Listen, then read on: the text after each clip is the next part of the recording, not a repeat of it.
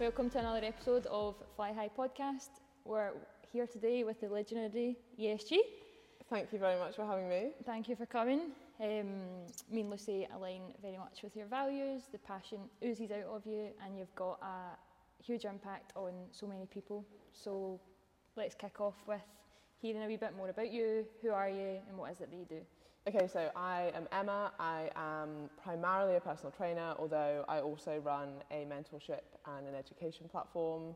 And I guess a lot of what we're going to talk about today is more about the coaching side. So I have coached probably about 8,000 women now to help them lose weight, feel good, get in shape.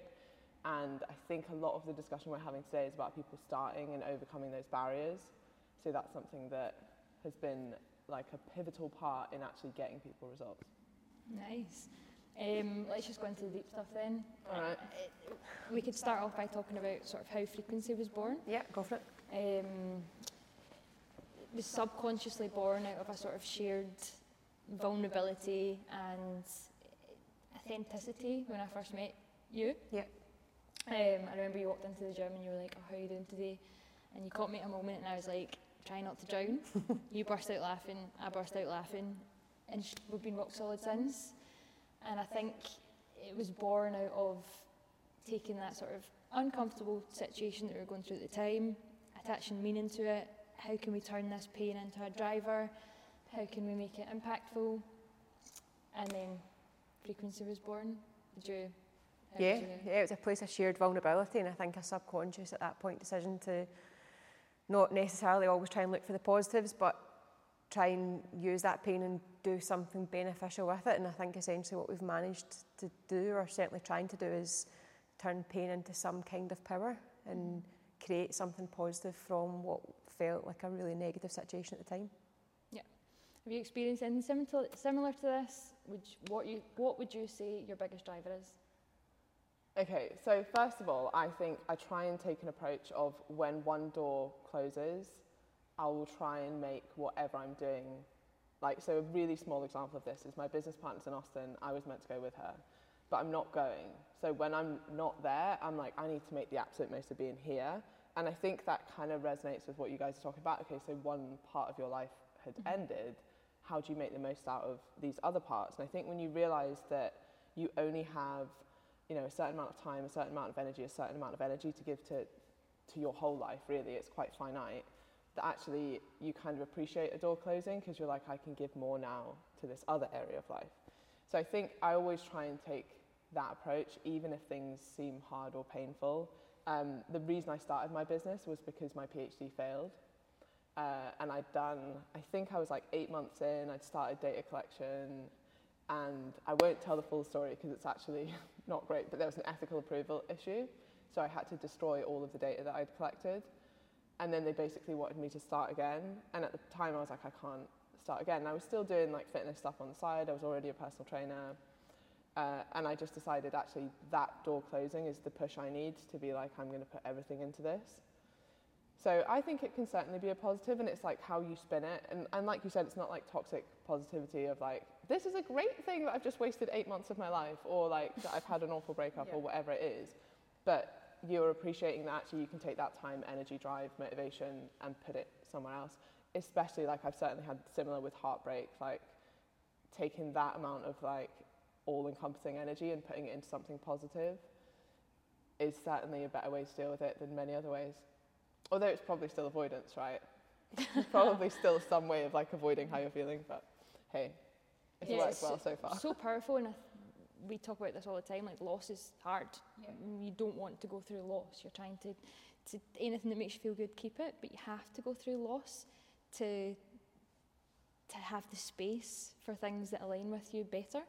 Yeah. And if you're not willing to let go of the thing that you're attached to, you can't move forward. I think sometimes part of it as well, like any kind of lifestyle change, like even if it's a good thing, whether it's a change of job, change of relationship, family dynamic, whatever it is, as much as it can be, as you said, like one door closing, another door opens, I think there is that period of adjustment of it's almost like a slight identity change on your behalf as well, because although it's maybe allowing you to take steps towards something that aligns better with you and your values, there is still that loss of what you believed your identity was with that job or that relationship or whatever it is that you're suffering the loss from.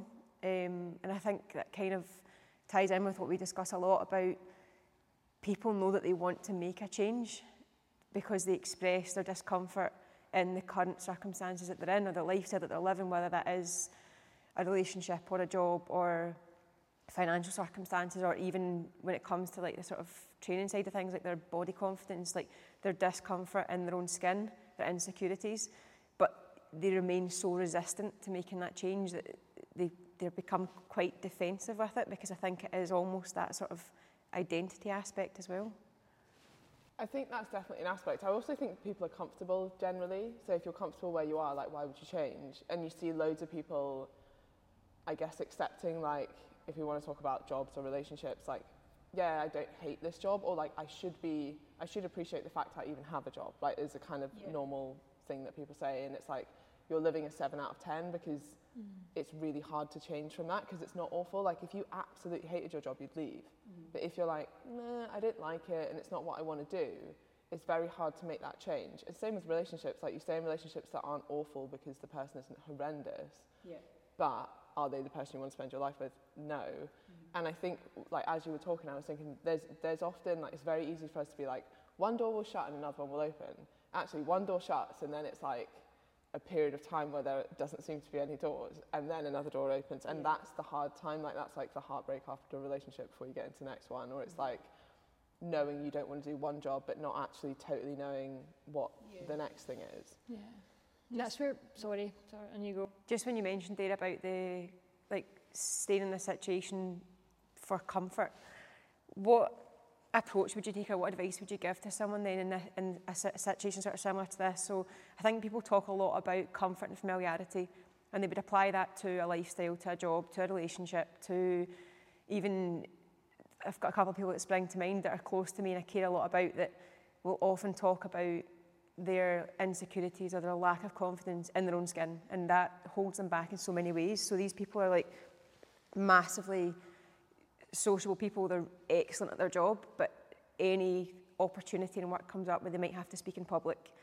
it cripples them with anxiety for such a long time leading up to it, because they're going to have to stand there uncomfortable in their own skin in front of people and speak, even though they're speaking about something that they're excellent at speaking about, or social events they're going to be spending time in people that they're so close to, but that means then having to come out of their what they class as being their comfort zone. So in one sense it is comfort and familiarity, but could you actually be looking at that as discomfort and familiarity? Because every day they're living in this uncomfortable situation through fear of making that one change that's going to lead them actually to a place of comfort. Although standing in front of a crowd isn't comfortable, right? But I get what you mean, but like, it's stepping outside your comfort zone isn't comfortable inherently, but then that becomes your new comfort zone. Mm-hmm. So like, I do a lot of public speaking now, but I still get nervous, and every like, there's always a next level. So I'll be like, oh yeah, I'm all right talking in front of like these cameras, but then it's like, well, what's the next level to that? Oh, speaking in front of a crowd. And then it's like, what's the next level of that? Oh, speaking not just in front of like people that, I don't know, like say clients is quite different than like, now I'm teaching personal trainers. Like, there needs to be like a next level, and it will always push you outside your comfort zone. And it's probably the difference between, I don't know, people who stay in like quite a fixed mindset of, I am not confident as a person, so I'm never going to do these things, and someone who's like, I haven't learned that skill yet, or I just need to take like one little step further. And I quite like being uncomfortable, like, because then I'm like, well, that's growth, right? But it is hard to get into that mindset, and it's not to say that it's particularly enjoyable all the time. And it's habit as well, isn't it? So your sort of 7 out of 10 analogy, when people either leave a relationship that's not working for them, or a job, or anything like that, they go from the 7 out of 10 to the temporary 3 out of 10, and then you panic because your mind's like, this is painful, and it tries to run away, and it's in a habit of that for months. So how do you recognise that you're in that temporary 3 out of 10, and you cannot go back to the 7, because it's the easy thing to do, isn't it? You've got to sustain that to reach the 9. Like, how that's hard. And I guess it's partly having vision and like self-belief, but then I think, you know, there's like a lot of people will say like, if you don't believe it, you can't achieve it, right? And a lot of people, like, if we go back to kind of the fat loss analogy, they're like, well, I've tried to lose fat for my whole life. I genuinely, like, a lot of women that come to me, they're like, I don't believe that I can lose fat.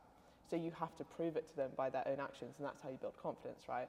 But if I was like to them, like, you just need to believe that you can be a size 10, they're like, well, I don't, mm-hmm. right? Yeah. And I think it's like unrealistic to get people to do that. But if you can believe, like, do you think you could lose 2 pounds in the next month? They're like, yeah, all right, okay. So that's the first step. Mm. And then, do you think you could lose another 2 pounds? Like, there's the next step. And it's like breaking down that barrier for them. Really, the 3 out of 10 and like 7 out of 10. I mentor a personal trainer, and she has a really good story about this, where she left like a 7 out of 10 relationship. She had a pretty good job, and like he was like a really nice guy. She's like, we're still friends, like he's amazing, he's got family now, but like it wasn't for me. And then she went and lived in her car for like so she had a house with him, like a mortgage, whatever. So she lived in her car, and she's like, I've never been happier. It's like I just felt like this new lease of life. Like I thought that was me set, but I knew it wasn't quite right.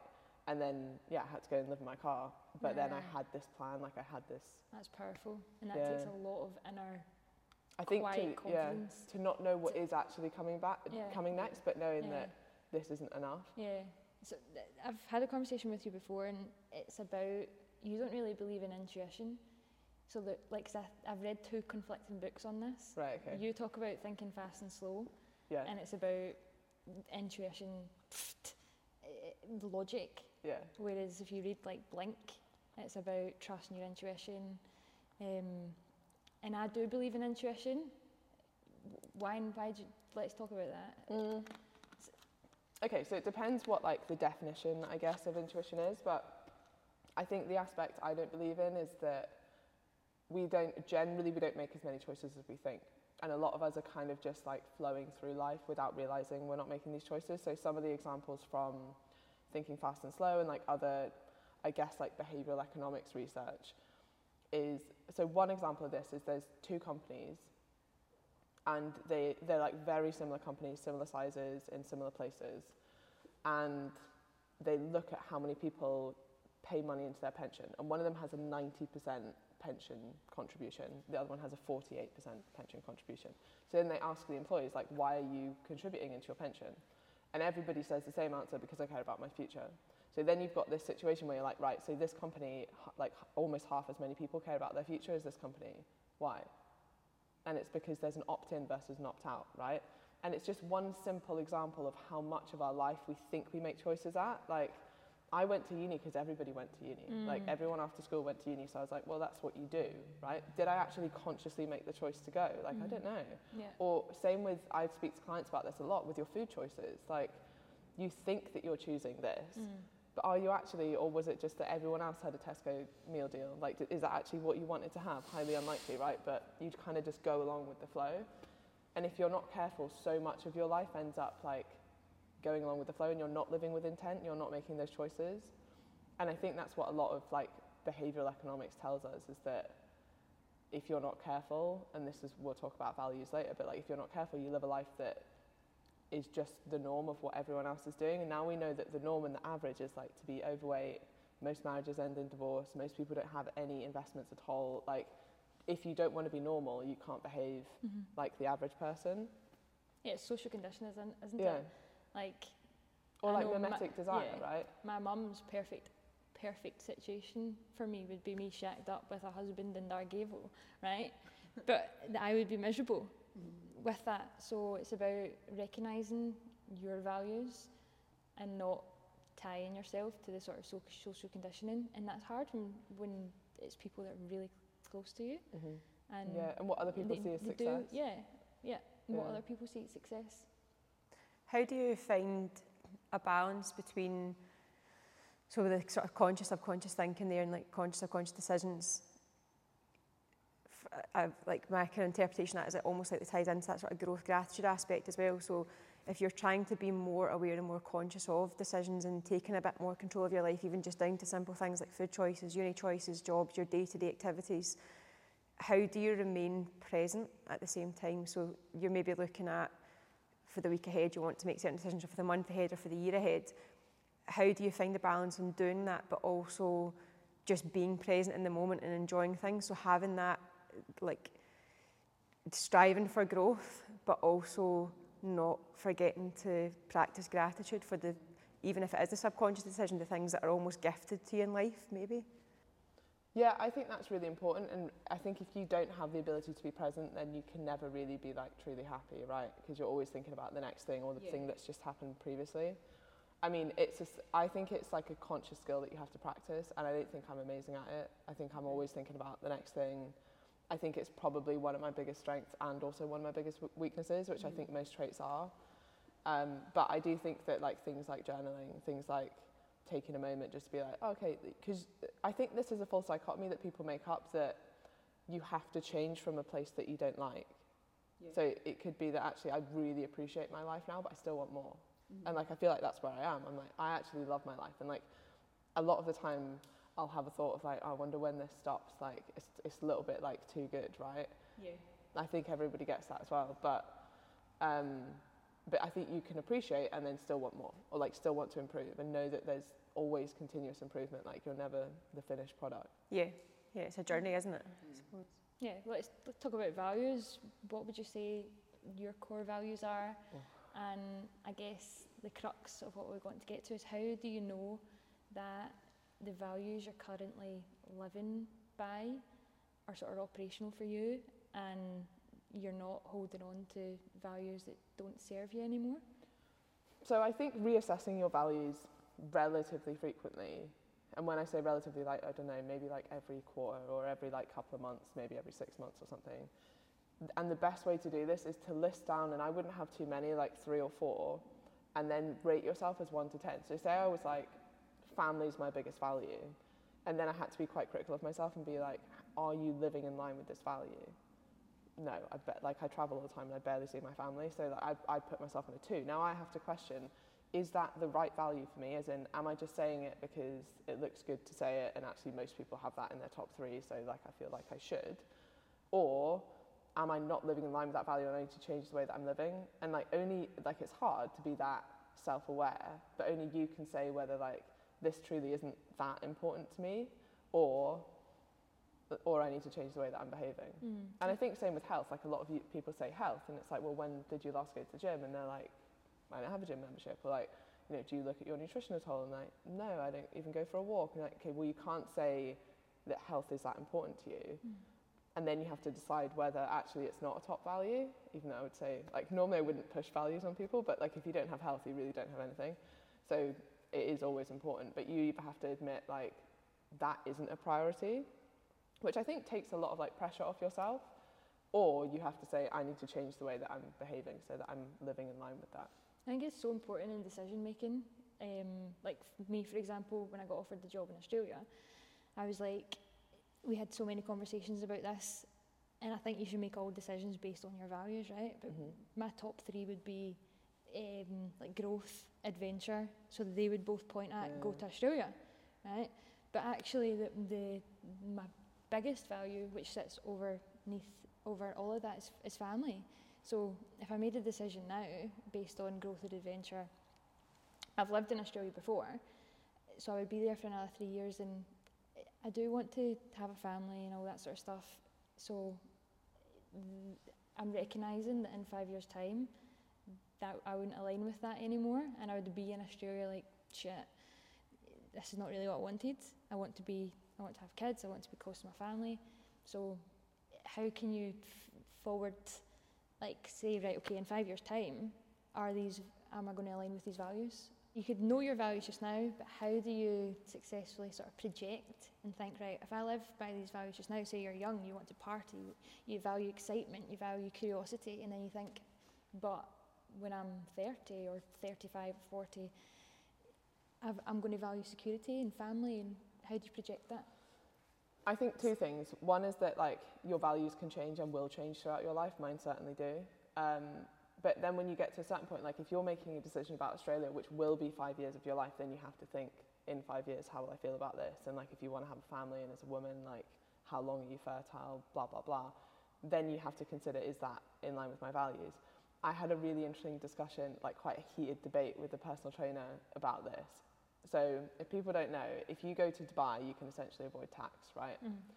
So a lot of people will be like, well, why don't you just go to Dubai? You'd save yourself like a lot of money, right? But if you think, like, what's most in line with my values here? And I sat down with her and I was like, you're essentially saying that money means more to you than your family, because you can't come back for more than 30 days a year, like your whole family live here. And usually people that would earn enough money that they want to avoid tax by living in Dubai have more than enough money already, right? So essentially, and this is the way I kind of rationalized it to myself, it's greed. Like, I have more than enough to do whatever I want, so the only reason I would be going there is to save money, like, for greed, essentially, and then I wouldn't be able to see my family.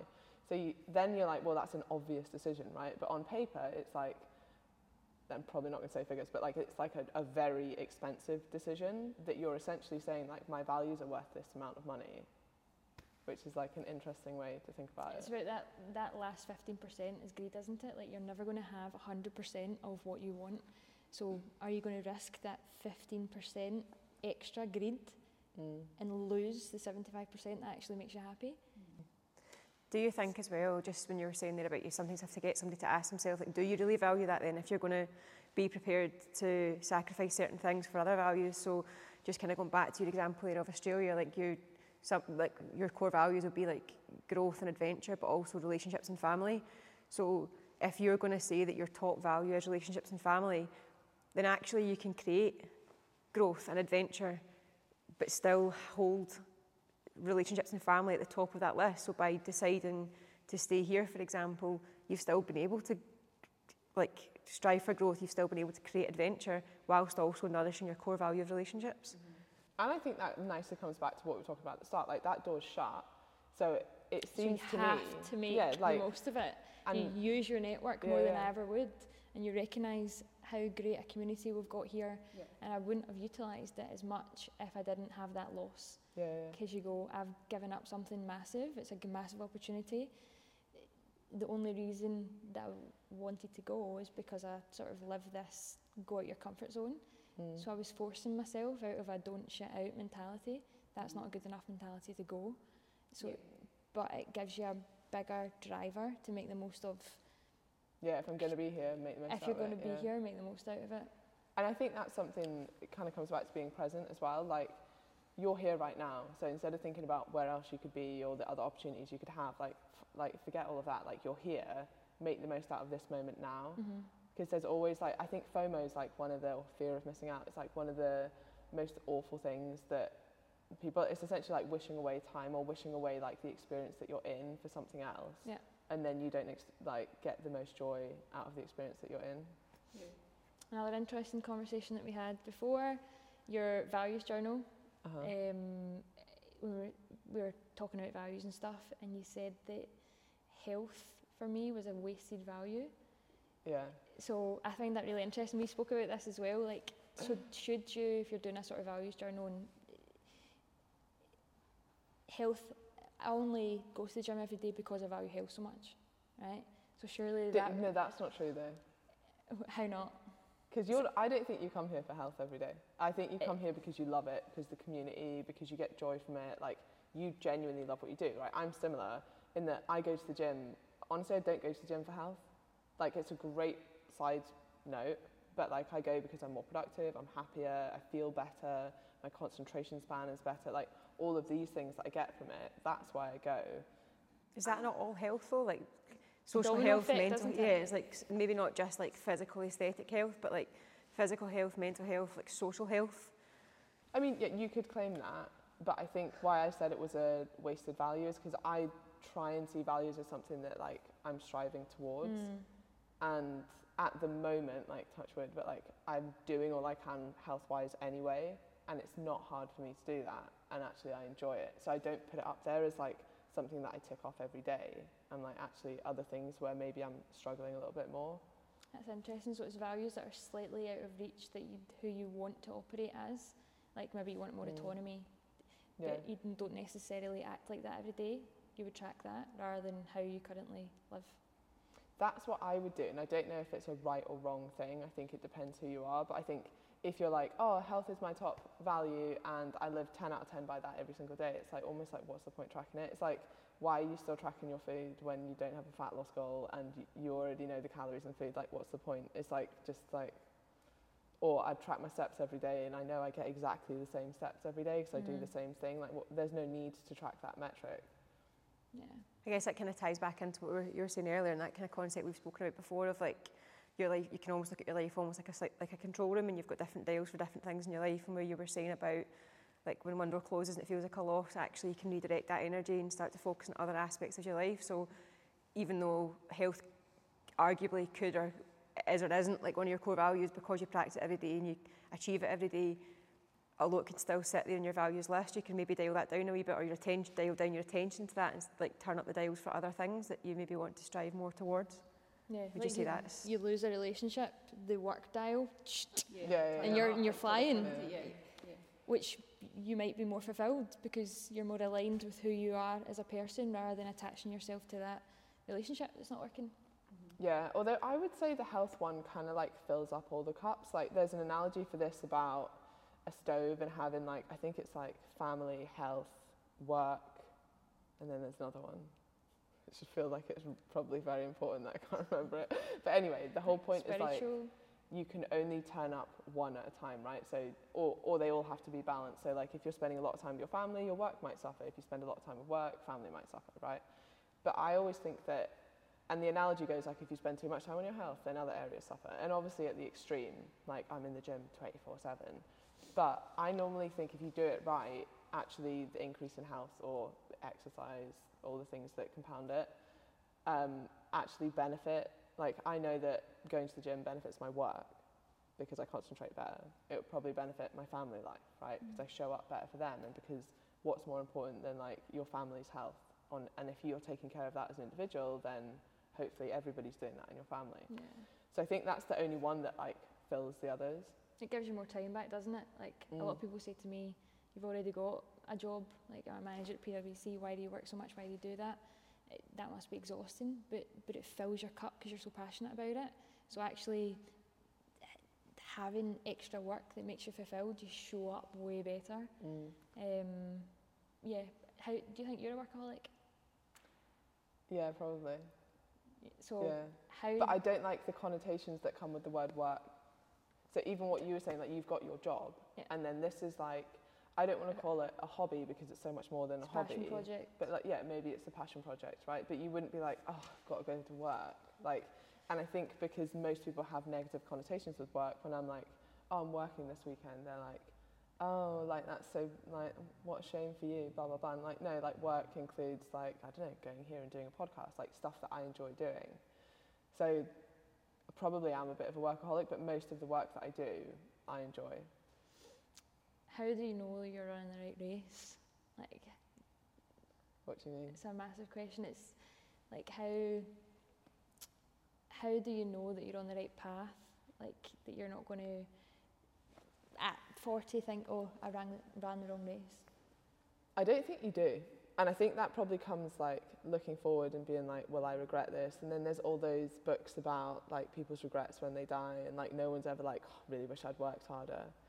But then if you get a lot of joy from working, and it's not the same as like what probably, you know, you're looking at like the generation before us where actually work might have been like quite mundane 9 to 5 kind of thing.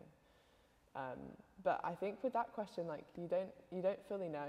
I would hope that I wouldn't regret when I look back, but I guess you don't really know, do you? How do you approach it with people then, kind of tying that in with knowing that you're on the right journey and that sort of defensive resistance to change thing? And I suppose kind of incorporating the conversation about values as well, like as a personal trainer, how would you approach it with someone that is expressing to you that the lifestyle they're living is not in line with their values? So someone that's coming to you and saying that they value health, but they don't have the confidence to make that change or make that journey. They're resistant to advice, or they're resistant to help, essentially. What approach do you take? Do you leave them until they're ready to make the change, or do you try and break down those barriers? This is a good question. One, I'm going to leave the values out of it because I think most people don't know their values, and they don't like, I have very rarely had someone come to me saying one of my core values is health and I'm not living in line with it. But what they often say is like, I want to lose weight, or I want to achieve this, but there's a reason that they're not taking change with that. I think if they're at the point that they've approached you then they're ready to change. What's slightly different if it's like a family member that's like always complaining, but they haven't really made any, like they haven't approached a personal trainer, they haven't joined a gym, they might not be in the stage where they're actually ready to change. And a lot of the time you can feel like you can actually push them further away by kind of pressuring them into doing that. And it's and often if it's someone close to you, you're not the right person to do that anyway. But when it's someone who is maybe a bit resistant to change, I think lowering the barrier. So a lot of people might, I don't know, come in here and think, oh, well, I'd have to come here and I'd have to do this kind of workout, and maybe that's something I'm not confident in yet. But actually realizing that when you go from doing nothing to even just going for a walk, like gives you the biggest health benefits. When you're already fit, like doing more does almost nothing. And sometimes, you know, you're overtraining. But when you're like that real first start of like, I'm completely inactive, maybe I do 2,000 steps a day. If you can double those steps, like that does the world of good for your health. And I think most people don't appreciate that, and don't appreciate even just going to like, even just doing some bodyweight workouts at home, like 2 or 3 times a week. That gives you the biggest bang for your buck in comparison to like if you did an extra training session, you'd get no benefit from it. In fact, you might even be doing too much.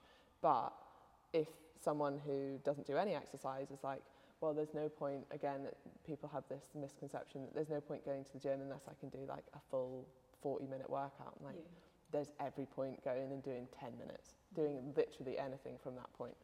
So I think trying to get that message across and making people realize that the biggest benefits you're going to get are from going from nothing to 1 as opposed from 1 to 10. And how do you get through to them that when they're so desperate for such a drastic change, so they don't want to increase their steps, they don't want to feel a little bit fitter or reap the benefits of getting out and getting fresh air, they want to lose 5 stone, they want to drop 4 dress sizes or whatever it is, for example, when their goal is up here and you're telling them, don't think about that just now, just think about these bits, but they're going, like, I don't want to just think about moving more. I want to cut my calories from 2,500 to 800 because I want a drastic change. How do you get through to them that actually baby steps are the way to do it rather than taking a leap? I think this comes from a lot of reassurance and realistic expectations, because most people give up because they have false expectations. They're like, I've been dieting for a week, why am I not in great shape? And you're like, that's not how it works. Or like, MyFitnessPal said I was going to drop 2 pounds by now and I haven't. And you have to do, like, part of that's the education side. And then the other thing I think is important is realizing that everyone's impatient. Like, everyone, I'm impatient, I just don't act on it. Like, that's the difference. So when people feel like they're impatient and they're like almost using it as a reason to give up, you're like, we all feel that. Like, it's just a normal human emotion.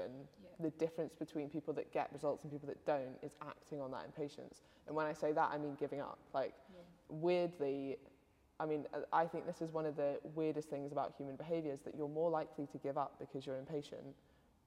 But if I'd asked you, how do you think you're going to get to the goal slower? By giving up, right? So your impatience makes the process take even longer. And I think, like, just breaking down people's barriers to that and being like, realistically, it took you, I don't know, 10 years to put on that weight. It's certainly not going to take you 10 years to lose it, but it's not going to take you 10 days.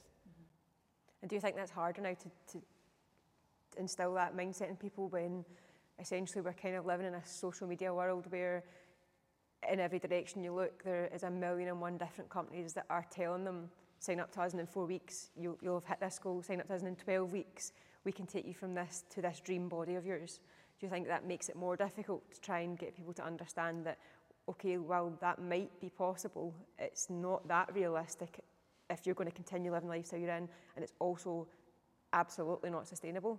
And okay, you might achieve that in 4 weeks, but give it another 8 and I can guarantee you're going to find yourself back here again. I think yes and no. So yes, like, kind of for all the reasons you just said, like, it's hard when people are exposed to that and they're like, why would I come to you when you're saying it's going to take, I don't know, 6 months and this person says they can do it in 6 weeks? Like, no brainer, right? But most people have tried to lose weight before. So you can use their own dieting history to prove a point. Like, oh, what did you try that time? Oh, I cut all my carbs.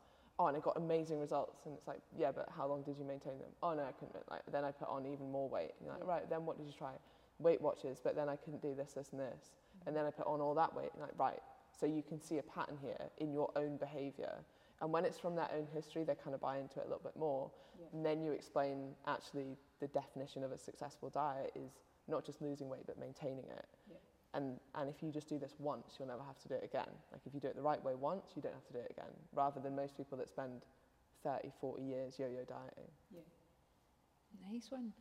So time's the most valuable currency, isn't it? And we know you value time so much.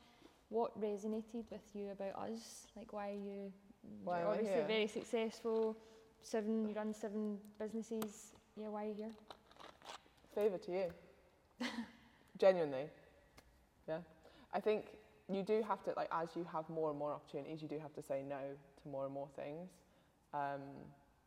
But I also think it's still important to say yes to certain things. And I think what you guys are doing is exciting. Thank you. And yeah, I wish you all the best with it. Thank you. Thank you. Boom.